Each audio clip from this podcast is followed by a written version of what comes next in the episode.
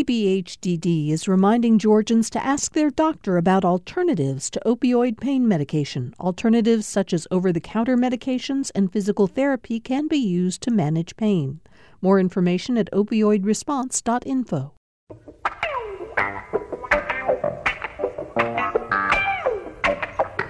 Glad to have you all with us today for Political Rewind. I'm Bill Nigut. We've got a special uh, topic today that uh, I know that Kevin Riley, the editor of the Atlanta Journal Constitution, who joins me on Tuesdays, and I have both been looking forward to for a long time. Before we get to though, a couple of quick announcements. Um, First of all, I want to give a shout out to the Daily Tribune News of Cartersville, which uh, this morning published just a terrific article about our uh, trip up that way. On June 3rd, we're going to be doing a remote out of the Grand Theater in downtown Cartersville. Uh, 7 o'clock that evening, Monday, June 3rd, we'll record a political rewind that'll air the next day. But what's most important about it is that this is going to be a town meeting. Your opportunity to share with us your thoughts about things like the abortion uh, bill. Things like what you want to see happen with Medicaid expansion in the state. How are you feeling about the reelection campaign of Donald Trump coming up pretty soon? How's Brian Kemp doing as governor? We want to hear your thoughts on those and many other issues. So I hope you'll come up there Monday, June 3rd, 7 p.m., Grand Theater in Cartersville. And I, I got a note from somebody in Rome the other day saying, Well, gee, we'd like to be able to participate in the show too. Well, you're not that far down the road in Rome. You can drive over and join us at the Grand Theater. Just go to the Political Rewind uh, face, um, website, politicalrewind.org. There's a link there where you can sign up to get a free ticket. We ask you to do that just to make sure that we have enough seats for everybody. And I'll talk about it a few more times before then. I also want to do a quick shout out to. Um, we have our new batch of interns in for the summer. Carly Browder from Georgia State is uh, there in the control room, giving a wave back over into the studio. And uh, Ivan Lichtenstein from Georgia State, who has just graduated, is with us uh, as well today. So thank you two for being here. We've got yet another intern who we'll introduce you to later in the week when he comes on in. All right. All that said, let's get down to our show today. If you heard the introduction, you heard me say that we're talking today about Grady Hospital specifically, but also Grady Hospital as the largest public uh, nonprofit health uh, facility in the state, one of the biggest in the country, and how they're dealing with issues of insurance, of Medicare, Medicaid, and actually how that relates to the whole healthcare ecosystem in the state of Georgia. As I said, Kevin Riley is here with us today. Kevin, you basically produced this show. You brought everybody together. Well, I, am really looking forward to it, and uh, you know the folks we have here from Grady are we went right right to the top. So you, why uh, don't you go ahead? No, and no, you better handle that. I'm, I'm, I'm. Uh, John Haupert, the yeah. CEO of Grady Hospital. You've been there about seven plus years. Is seven that right? Seven and a half years. Um, I want to, if I can find it here, and I apologize for going through my notes.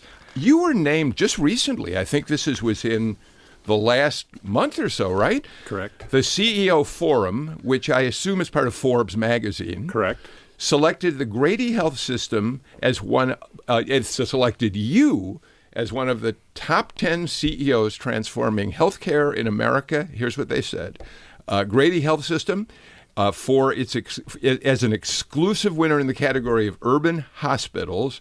Already one of the nation's top trauma and stroke centers, Grady is transforming how it delivers care to vulnerable populations while continuing to excel in clinical innovations with unprecedented philanthropic support. We can talk a little about that during the show.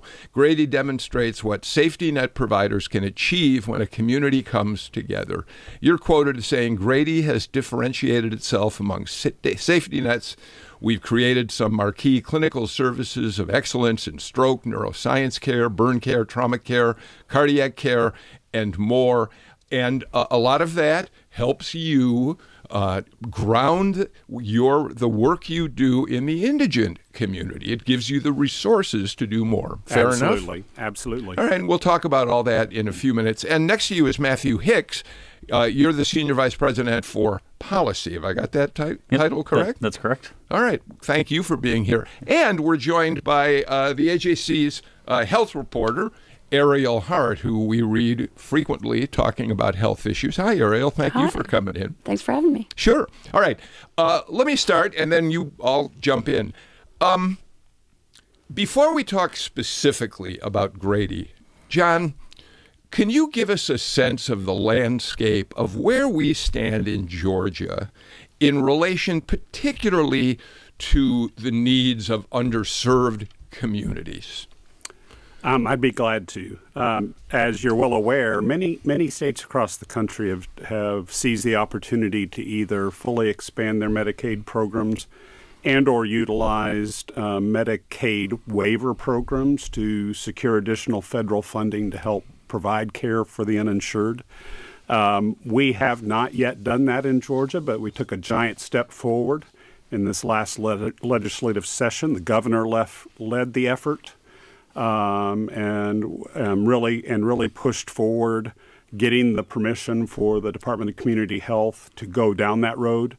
Um, and and so, as such, we have been behind the curve. There are public health issues um, that come about because we have so many uninsured patients and because they don't have proper access to care. We see a higher incidence of chronic disease with diabetes, congestive heart failure, hypertension, um, both a byproduct of being uninsured and also a byproduct of kind of the southern health epidemic. Say, what does that mean to you, the Southern health epidemic? Well, to me, it's the southeast United States. Yeah. Several states in the southeast United States have higher, much higher than normal incidence of diabetes. Um, Georgia has a high level of maternal mortality, um, infant mortality, and so some of those key indicators of health status that you look for when you're looking at either a, a national or a local level, we have room for improvement. Yeah. Uh, real quick, and then I want to open it up uh, to everybody. But um, the one of the biggest stories, of course, in health news in Georgia for a number of years now has been uh, the uh, the loss of rural hospitals uh, across broad sections of rural parts of the state. And at this point, although I know that the waivers could be coming, there's really nothing stopping uh, that continued erosion of rural health care, is there? Um, there's still considerable concern. You know, the the the state uh, maintains a list of hospitals on a watch list, rural hospitals that could potentially um, not survive. Uh, there was action taken, of course, with the tax credit program that has benefited a number of rural hospitals. Folks in those communities have taken advantage of those tax credits, um, and I, I've heard of several where that's made a difference personally, I feel that the the biggest game changer would be if those communities that treat a high number of uninsured patients were able to take advantage of a statewide waiver program. John, uh, while we're on the rural hospital issue, and I know we're going to really spend a lot more time on, on the specifics of Grady and what happens in, in a place like Metro Atlanta, just for, for people who are listening, explain why it happens. I mean, when a rural hospital goes under, what is it that, that goes on? Well, when a rural hospital goes under, the n- number one impact is employment in that community. Most often, they are the number one or number two employer in the community. Um, depending on how large of an organization and the breadth of service, then the the travel distance for those citizens to receive that care could be significant. Um, I think in Georgia, and Matt can chime in on this, because um, we are fairly populated. Um, it's not the same as if we were in Montana and people would have to travel 300 miles to the next hospital. But it can become a big inconvenience or even a concern about access to life saving care or the next care point. Matt, you want to weigh in?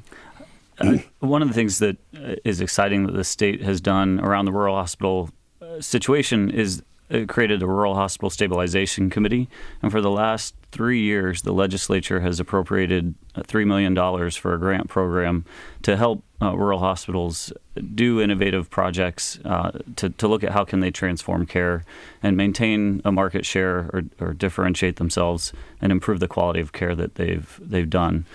So that's interesting because Ariel, when when I hear, you know, as an outsider to to, to this world, when I hear about the incentives for, uh, uh, uh, you know, tax credits and that sort of thing, um, I hear a different story about how effective it's been. It, these pro- these con- programs have been in keeping rural uh, door hospital doors open. I mean, it depends on how you look at it. So, if you've got a hospital that's got three days cash on hand and they get a grant from the tax credit fund, you know, that's a game changer for the moment. Sure. And they're grateful for it, and all of the people in there um, that they serve are grateful for it. On the other hand, you know, we're in flush times. Is that fund going to be the same when we have our next recession? It's not a constant stream of money. It's also not big enough to serve all the people that need to be served.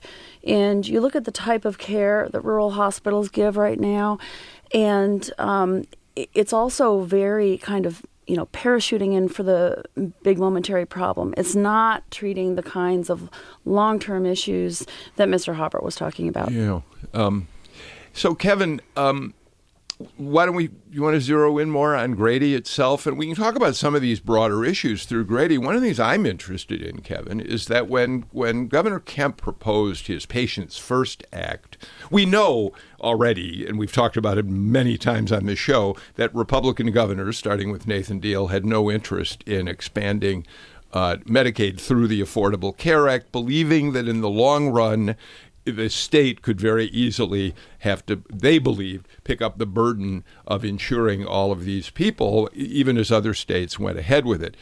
So when Governor Kemp said that he would be interested, as he did out on the campaign trail, in the possibility of waivers, a limited expansion of Medicaid, I was interested in the fact that John Haupert was one of the people who jumped up and said, good for him. I would have expected the CEO of Grady to say, "I want a full-throated expansion of Medicaid." right. Well, I, I think we're going to get John. I know that I know that he uh, he's a wise man and he'll be careful about us dragging him into difficult political discussion. But well, that's not political. But, but, right, John. I mean, part of it was uh, I think. I mean, having talked to you in the past, was leaders of hospital systems, particularly a hospital system like Grady, which is the the large public hospital, just sort of wanted to know uh, if you could tell political leaders could tell you what rules they wanted you to play by, you could go figure something out, right? I mean, that, yeah. Well, that's a big part of it, and and you know, you the political reality is a big part of any discussion, along whether it's a full blown Medicaid expansion or a waiver program, and and there's really two prongs to that, um, from our opinion. Um, a waiver program can accomplish significant reforms in the way care is delivered and help reduce the cost of care. When the Affordable Care Act was first introduced, it was really intended to be step one of several.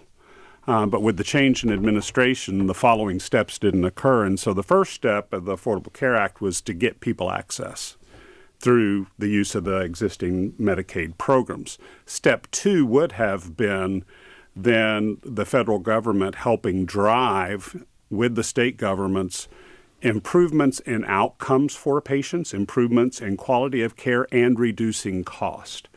And Matt and I, since we've been working together, have been of a like mind that we really want to focus Grady in this in this case on how we can better care for the patients we serve by maintaining or improving health, catching chronic disease earlier, while at the same time, by doing so, reducing their overall cost of care.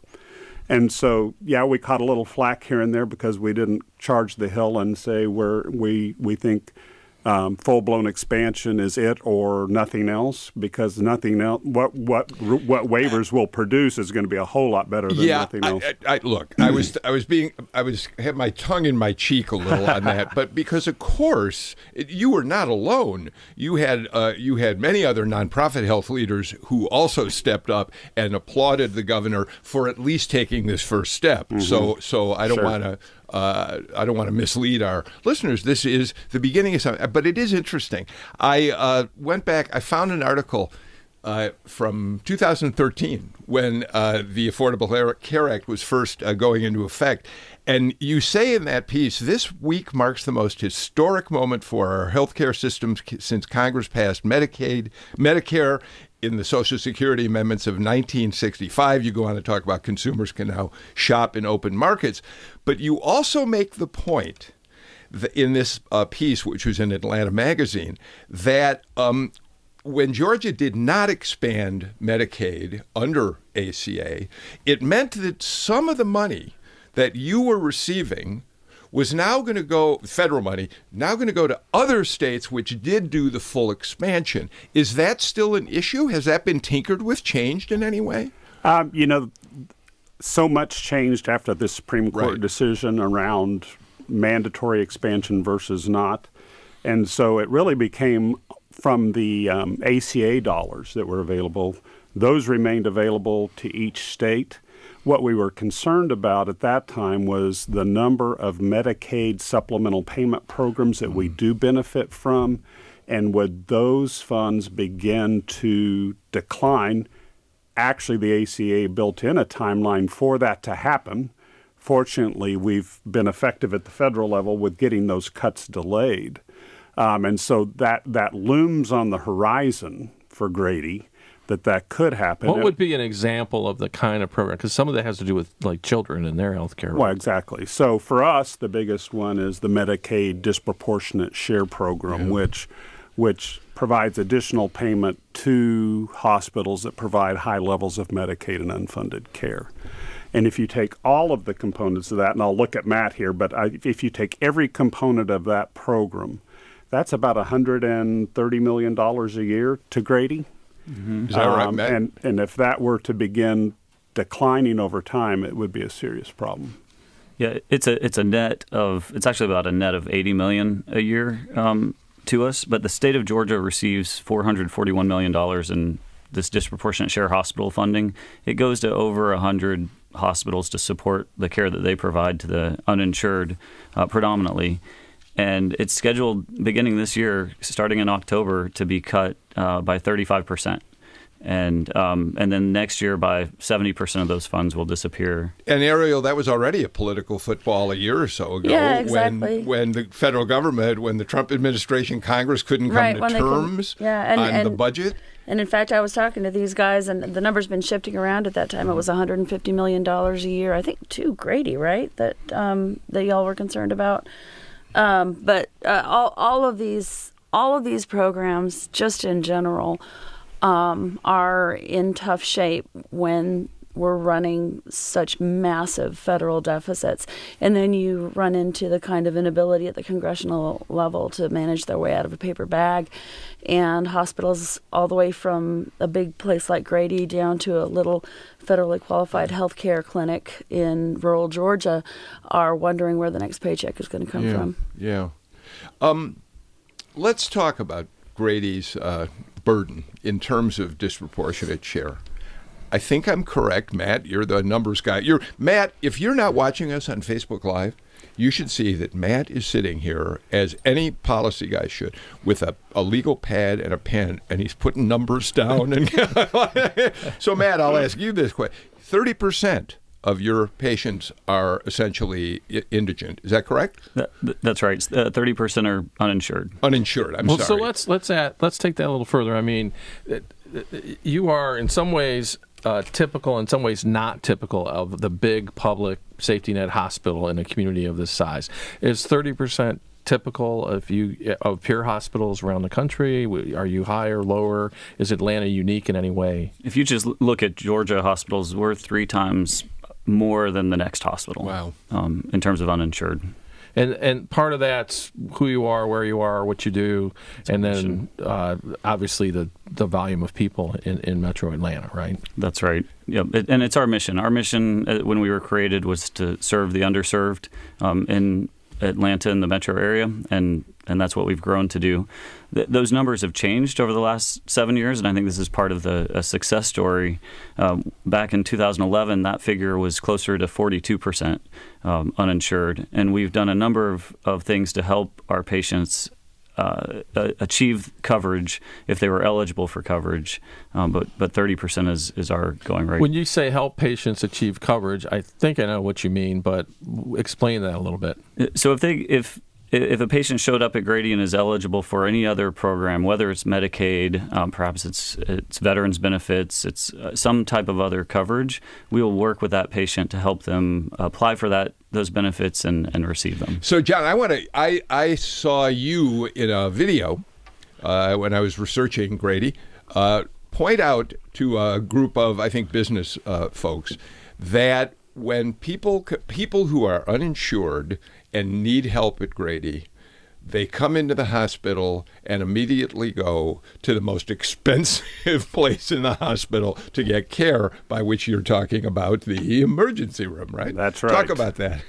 So, I mean, that's a national phenomenon in this country that those who don't have access to care will primarily seek care in emergency rooms, which is the most expensive location in which to do so. And at some point today, we can talk about what we've been doing about that. But when you're able to better manage people's care and surround them with proper care tools and care management, you help educate them about the proper way to access the healthcare system and and help them access primary care medical homes and the right type of primary care and move away from using the emergency Why is room. the emergency room so expensive?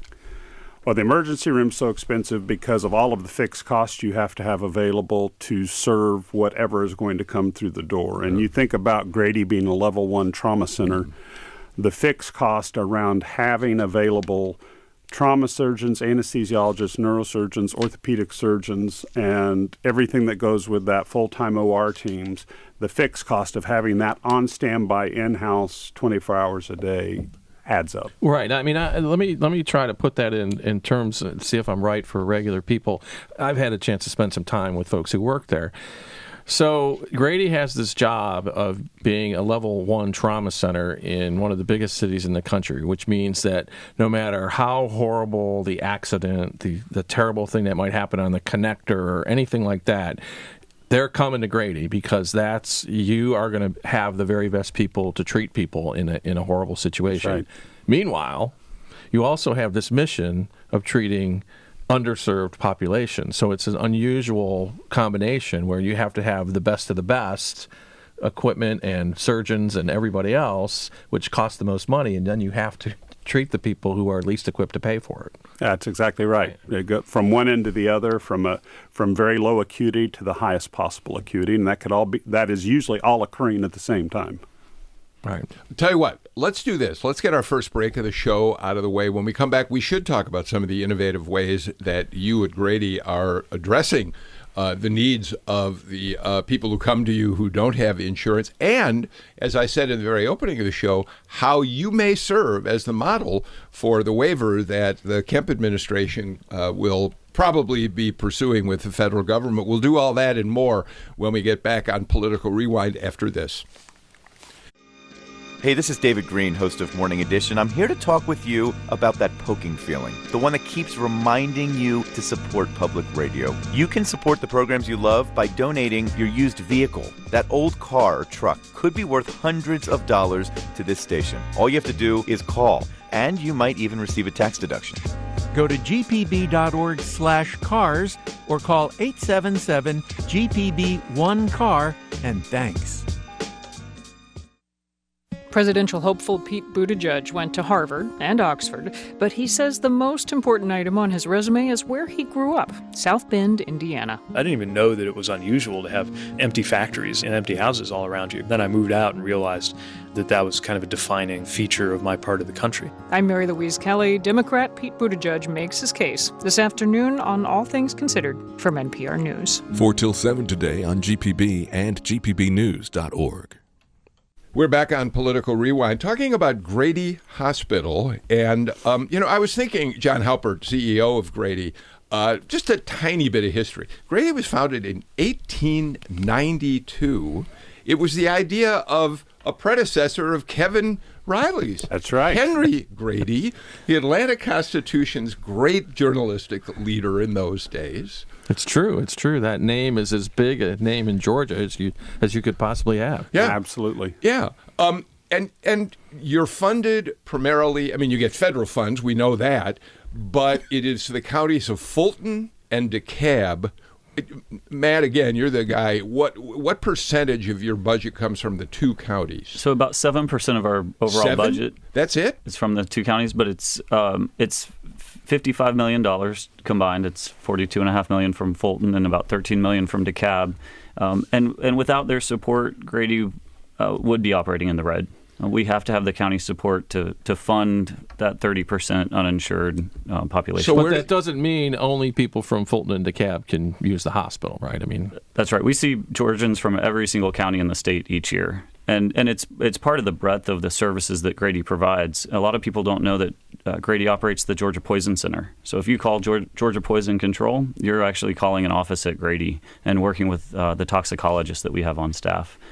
Ariel, off and on over the years, there's been an effort to get the state to pick up uh, some of the burden of funding Grady Hospital. It's not a popular measure down at the Capitol, never has been. It feels to me like it's kind of evaporated, that isn't even talked much about anymore, is it? Uh, there's not a conver- lot of conversation about that these days. You know, I think it's a it's a little bit like MARTA, um, that it's a it's a service that helps the entire state um, by you know ma- making sure that we're a, a state that can attract business and that takes care of its own, but it's also located where it's located, and um, everybody's got their own problems. You know, okay, so uh, uh, when I think about Grady of, say, 15 years ago, 20 years ago, and more recently, really, I, I said at the very start of the show, there were a lot of problems.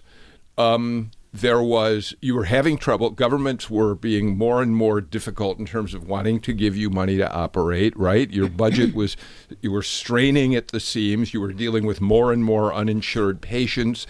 The reputation of the hospital was not very good, maybe for the wrong reasons, mm-hmm. but it used to be people would say, you know, if you want, if you got a gunshot wound, go to Grady, otherwise don't. And John, a remarkable thing happened. It's probably one of the most important civic accomplishments I think we can point to in, in, in recent Atlanta history. A number of strong business leaders, Pete Correll, I think, being the head of that entire uh, effort, came together and said, We cannot allow Grady Hospital to fail. And that began this public private partnership that has served you well to this day, yes? Yes, absolutely. I think the, the most important thing that happened to Grady is that someone like Pete Correll stood up and said, We can't lose this important public asset. This is way too important to the, the city of Atlanta and the region. And he actually dived into the middle of it and took a deep look and said, with some of his buddies, and said, We've got to take this on. It's way too important. And that, you know, as you know, and you all know around this table, began a pretty intense year long process of negotiating the privatization of Grady from a, a public, publicly run hospital to a private. And as Pete oftentimes says, they got a hold of it, but they weren't 100% sure what the problem was, right? And so then began then began the diagnostic of figuring out why it wasn't functioning the way it needed to. Ariel, was that a? I mean, I saw it as a remarkable transformation, but I was not a reporter as you were watching it closely. Yeah, uh, yeah, and the AJC did a lot of work at that time, um, looking at the situation of Grady and the battle to take it over. It was a battle, wasn't easy, um, and there were arguments on both sides. I think there was a lot of fear on the part of local leaders in Fulton and DeKalb that it would not continue to serve its mission after it's taken over. Also, you know, we have to remember it's not a private hospital; it's still run under a public authority. Um, but my understanding is that some of the people who are the most concerned are now um, on board and helping you and on your board. John, you're nodding. Oh, absolutely. I, I, I was sitting here thinking I spent last Friday night at an event celebrating the 35th anniversary of Tim McDonald's um, leadership at his church. And of course, Tim was one that was at the table early on with the concerned black clergy expressing concern. But over that year, he and Pete Correll got to know each other, actually talked to each other, and eventually, as you said, Ariel, they all came together and agreed it was the right path forward. So, um, Kevin, one of the things that you and I talked about when we talked about this show was this remarkable pilot program, pilot project that they've now instituted at uh, Grady that could be the model for how the Medicaid waivers unfold in Georgia. But you made a good point during the break, uh, and Ariel, you weighed in on this too we talked about waivers a lot on Political Rewind. I'm not sure people really in our listening audience know any more than I necessarily did a few months ago exactly what a waiver means. Yeah, well, Ariel uh, is our expert in the newsroom, so I'm, i know she can explain it. Between the folks uh, we have at this table, we should be able to explain this, right? Yeah, so um, a waiver is a waiver to the Medicaid program. Uh, this particular waiver is. And so um, if you just did Medicaid, if you just expanded Medicaid, what you would do is put a Medicaid card in the hand of every poor person, and then the federal government, along with the state government, would agree without a limit to pay for any legitimate medical expense that those people had. And what a waiver is, is when a state, in this case a conservative state, comes along and says, we just don't want to go that far. We don't want to turn on the spigot that way. Um, and so they request, they ask the federal government, we to say that we want some Medicaid money and we want to um, have that Medicaid money treat some of our people, but we want you to waive those standard Medicaid requirements. We don't want to do X or we don't want to do Y. Uh, one waiver. A, uh, proposal, an attempt so far in some other states, is to say, we want you to waive the requirement that we just give out um, health care for any service to any person um, by imposing a work requirement, saying that you can't get Medicaid if you're not working or engaged in the community somehow. In this case, what the state is going to do is unknown. We don't know. We know that uh, Governor Kemp has um, has mentioned only one thing, Grady, um, and that's I've been you know following him around throughout the legislative session, asking again and again, "What you going to do?" And um, you know, they're they're he's pretty good at evading the specifics of that question, but the one thing he mentions is Grady, and and I'm not sure that he's saying that's what we're going to do. I think what he's saying is that is an example of something that we could do that makes sense. So, Ariel, let me follow up with you though, um, and we'll get into the the Grady thing, but as it as the law was written, as the process works, right? The governor right now is accepting applications from consultants. From consultants, that's right. And then those consultants, if they are accepted, yeah. get to propose the idea that they have. And, and there and there there are some limits that are built into the law as it was passed. And the biggest one is there is no way that Georgia can legally ask for um, full expansion. We can only do it for people who are uh, at a lower level of poverty, not all the way to the normal expansion. It's hundred percent as opposed to a, poverty. a poverty that's opposed 138. to 138. I guess we can ask the guys from Grady. Did we did we get all that right? Because uh, uh, Ariel spends an awful lot of time reporting on this stuff, and I I never read her stuff and find out that she's made a mistake. So I bet you didn't make. I one thought there. you started to say you never read her stuff. Nice. Thank God you concluded that sentence fact- differently. In fact, I have it with me. I have it with me right here for those of you watching on Facebook. So, but that is correct. Anything we need to clarify? No, that's that's all accurate. And uh, the the proposals were due yesterday from the, the consultants to the state, so they should be selecting one in a relatively short order. I had now that that surprises me. I was under the. I remember when the governor first talked about this. They were talking about a year-long process of spending a million dollars, but clearly that didn't happen. It, it looks like the state plans to uh, study study waivers across the country, develop a proposal for Georgia, and apply for this uh, by January of 20. Oh, So they're selecting it's the not- consultant They're selecting right the now. consultant. Right, Then the but not consultant's having- gonna. But just some clarity on the consultants. So, what will happen? One consultant will be picked, and they will work on several waivers. Six. Or- Or will they'll pick they'll pick six consultants? No, one consultant, three Right.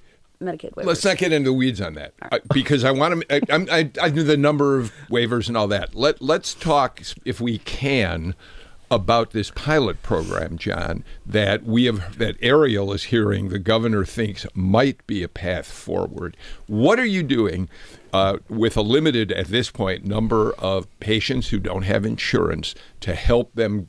Uh, get the care they need without uh, putting you into bankruptcy. Sure. And so I'll, I'll kick this off and then hand it over to Matt. But um, several years ago, we began the discussion around the need to um, surround um, the uninsured patients with a more comprehensive care team. Most healthcare in this country is still very episodic. I have a scratchy throat, I go to the doctor, I go home. Um, my my blood pressure's up, I go to the doctor, we get it addressed, I go home. But for folks with multiple chronic illnesses and possibly also mental health issues as well, we determined what we were doing with episodic care just was not going to work and was leading to people overutilizing the ER. And so we partnered with the Kaiser Foundation and started a pilot of looking at our highest utilizers of the ER and began designing a plan of care around those patients, created something called the Chronic Care Center, Chronic Care Clinic. Um, but instead of there just being a doctor and a nurse providing care, there's now uh, a PharmD, a pharmacist, a social worker, a care manager, a behavioral behavioral health worker, and an entire team that then surrounds that patient to number one address their physical and mental health issues, but number two help them become educated on the proper way to access the healthcare system and the proper way to manage their illness. Ariel, you did a terrific drill down piece on this. How did you observe it as you went to do your story on this program? It was fascinating. Um, it was kind of like, um, you know, I, I knew that I was observing a very small fraction of the patients in Georgia. But it did seem that for this little fraction of patients, the program was, um, to use the phrase again, a game changer. It was. Uh, just extraordinary intensive care for some very, very poor people who, you know, maybe never in their lives had been taught how to be a patient, how to show up, how to take your meds, why to take your meds. And even more than that, um, why showering might be a medical necessity. Wow. And, you know, Grady put in place all kinds of extra stuff that you might call hand holding, um, but it has a medical impact. Yeah. You know, what's interesting about that is if you go back to what we talked about just a little while ago, this question as to whether the community, when Grady began to develop this public private partnership, was suspicious that maybe they wouldn't be served. Kevin, this is a program that as it expands, assuming they're going to be able to, uh, it really serves the very community that Grady was uh, had a mission to do for its entire history. Absolutely, and I guess I should say you can read Ariel's story about the patient. Why don't involved. we? Yeah, can we post that on uh, uh one of our on our social media platforms? Because Robert I do and, uh, think it, it really does capture the story of a particular woman who's yeah. who's Yeah. it's just complicated, right? And and what she would do is come to the emergency room because that's what she what she knew how to do. But in the end, right, we're talking about this the pilot program involving a couple million dollars, and was it 250 patients? How many total, Matt? Yep, uh, about 200 or so patients are uh, actively enrolled right now. Um, the registry is a little bit larger, so as we can, we'd like to, to grow that. You'd like to really grow it, right? I mean, uh, let's talk about that and and what that would require and what worries you about it, but what you th- why you think it'd be a good idea. Yeah, so the, the, the reason this is a premise for a, a waiver proposal, and what we've asked this, the state and, and the governor's office is to um, is to include what we're doing in whatever waiver they may propose for for the state. Uh, we'd like to scale this on a much a much broader uh, population up to. Uh, uh hopefully, at least 50,000 currently uninsured residents of Fulton and DeKalb County that um, that live below 100% of the federal poverty level and target the highest utilizers and highest cost diagnoses. And we already have a pretty good idea of what those are. Uh, it's it's people with diabetes, uh, with high blood pressure, with HIV, and with mental illness um, living in, in the metro Atlanta area. We know that there are, are proven ways to deliver care better and more efficiently to get better outcomes um, at a lower cost. But what we need is we need the resources that a waiver brings to Georgia. Uh, by giving our patients Medicaid coverage, we'll then have a, a, means to pay for their care and be able to invest in that care team that John mentioned um, and then uh, invest in the, the supports um, that can get us those outcomes. so, oh, the, go ahead. So the governor likes this. Let me, let me, I, whoever wants to, uh, let me test this with any of you. The governor would like this and probably mentions it because it limit it, it's a set amount of money, right? It doesn't just uh, and it, it avoids this problem, I think, which really bothers conservative politicians, especially, is that well, if you give everybody, you give these people a Medicaid card, you've expanded care, the statistics look right, that satisfies a certain political constituency, but you're just going to actually have more people doing more of the wrong things with government paying even more to assist them to do it. Absolutely. That would be his point of view. I mean, we could argue about whether that's true. And in this case, he likes it because you have a set amount of money you would tell him you want. That's right. It's not an open-ended check, um, and that's that's a concern with traditional Medicaid expansion that, that some have expressed is that it's just an open-ended checkbook. Instead, it's a defined population. Um, we'll know what the cost of care is, and uh, Grady's actually proposed to to partner with the Fulton and DeKalb counties to use their funding to help draw down the federal funds, um, limiting the cost to the state uh, even even further. And am I right that more than just limiting the population, you will do something really revolutionary and um, politically controversial, which is, am I right? You'll limit the federal contribution no matter what the cost to you are. So that's that's right. Basically, uh, and it, it, depends. There's a couple different angles to that. Of one, what matching level we get from the federal government, we're flexible on. Uh, we will work with a traditional matching rate. Uh, folks may not know, or the listener may not know that uh, Medicaid is a state and federal partnership, and so the state has to put up a certain amount of funds to get Medicaid dollars back. And there's a traditional rate that we've operated on since 1965, and then there's an enhanced rate under the Affordable Care Act, and we'll operate under either one with this. Um, but also, what we are promising uh, or, or, or asserting is that we can provide this care at a lower cost than what we currently do, um, and and we're willing to take that risk on um, as as part of. How the, big a risk is it for you? So, so I'll just give you an, an example. Um, one of the pro- programs that we're modeled after is in Cleveland, Ohio. Actually, Metro Health um, did a similar uh, a similar program back in 2014, and they actually saw a 28% reduction in cost for the care of that of a defined population, and we think we can replicate that um, uh, here. So so th- so this is something that we're um, that we want to do. Right. I got to jump in because we got to get to our final break of the show. I want to do one sentence, or not one sentence. That's not fair, John. Uh, do you believe that what you're piloting right now could be uh, exportable to health facilities, hospitals, healthcare centers across the state? Is it your sense right now that could happen? I absolutely think it can be.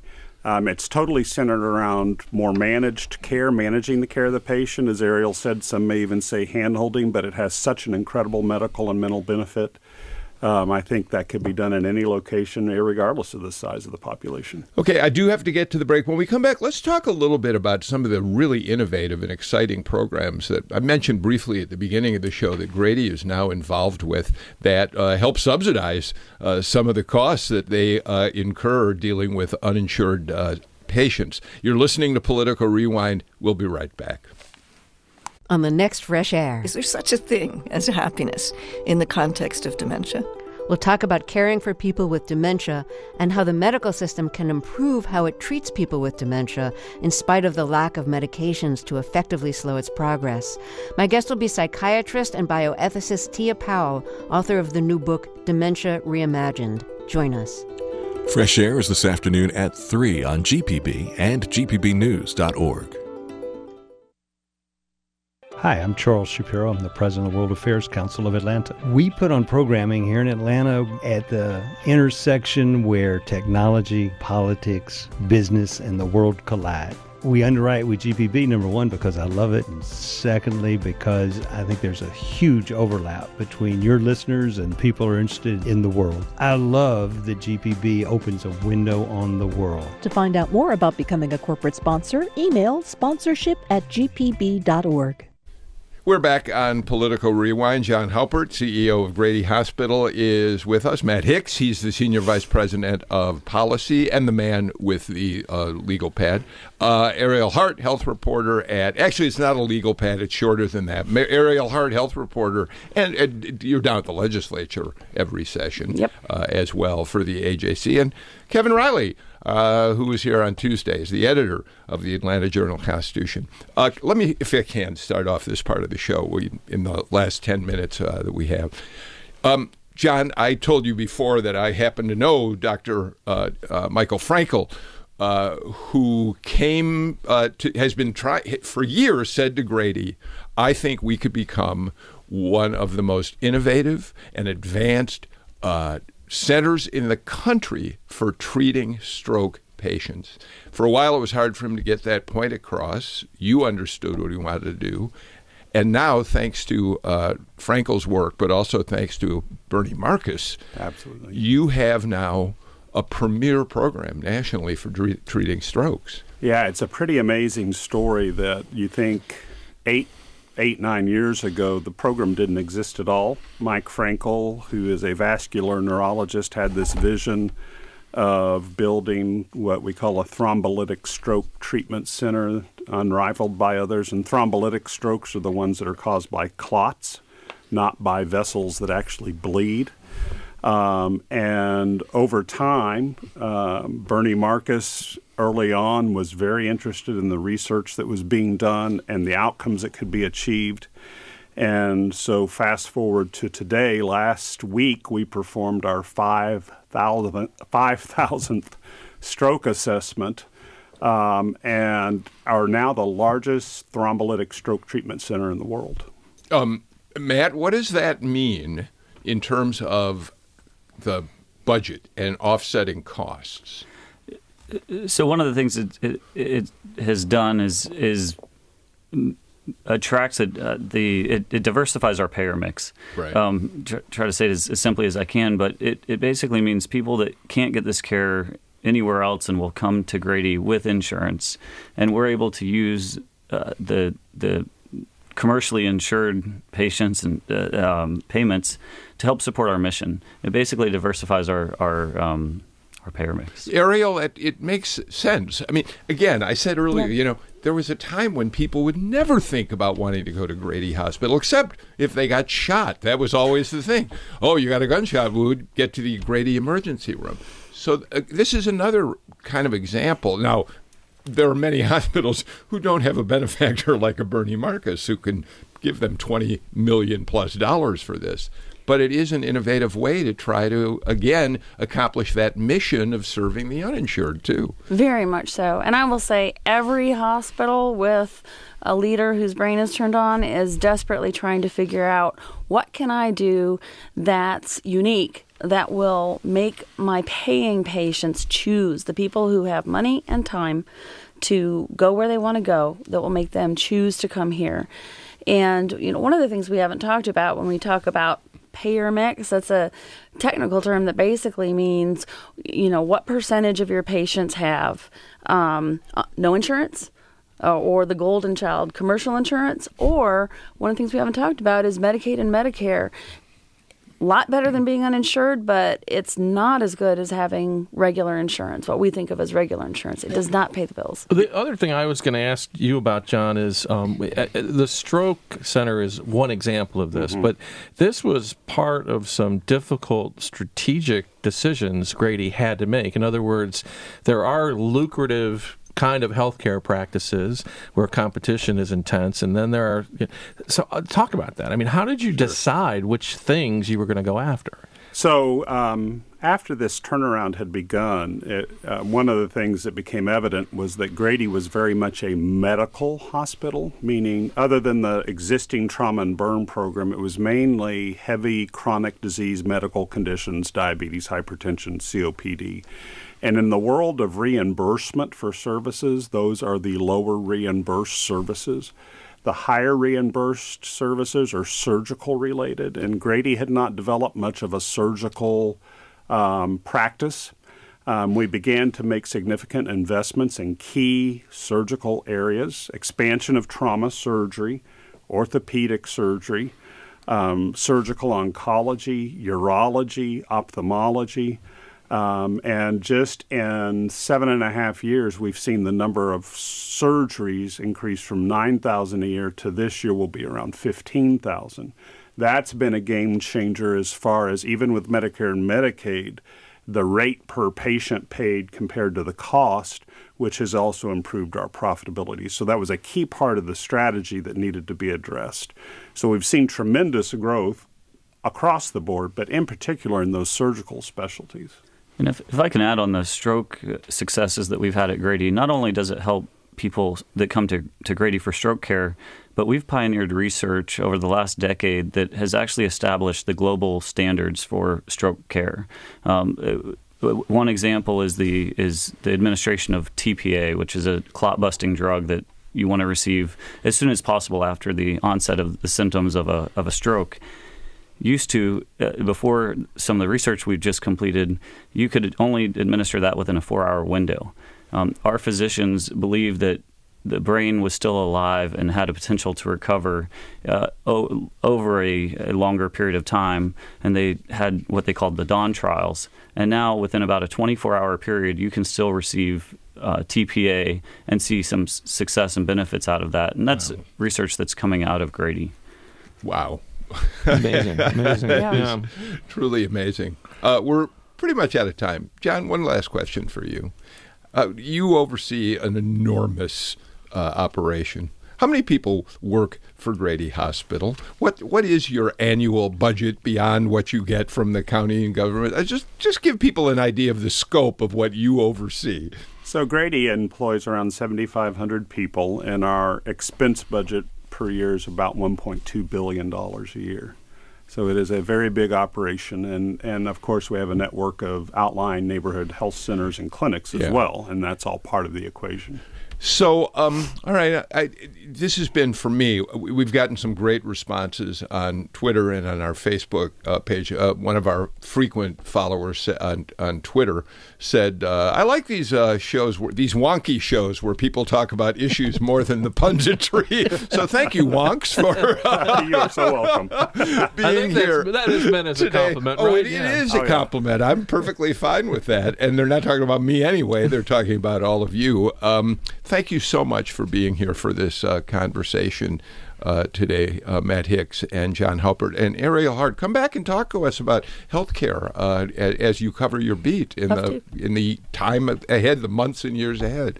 The last thing I'll say about Grady, Kevin Riley, is you know you know this. Journalists a lot of times say, "Oh man, if you really want to see something spectacular," and I know Ariel's done it, you need to go get you know them to let you uh, cover the emergency room on a Saturday night because they do such remarkable work. I get that. But as I told John and, and Matt before the show went on the air, when I think of wanting to go to Grady, I remember the days that I used to go down, haven't done it lately, and sat with the incredible infants in their neonatal care unit. These tiny little babies who they are trying to get, make sure uh, stay alive and have full lives ahead. That is something to see at Grady that tells you the best about what we have in Atlanta. So thank you all for the show today. Um, we'll see you all back here tomorrow. We're going to go back to, you know, talking like politics on Political Rewind. see you too. Great. Cool. Yeah.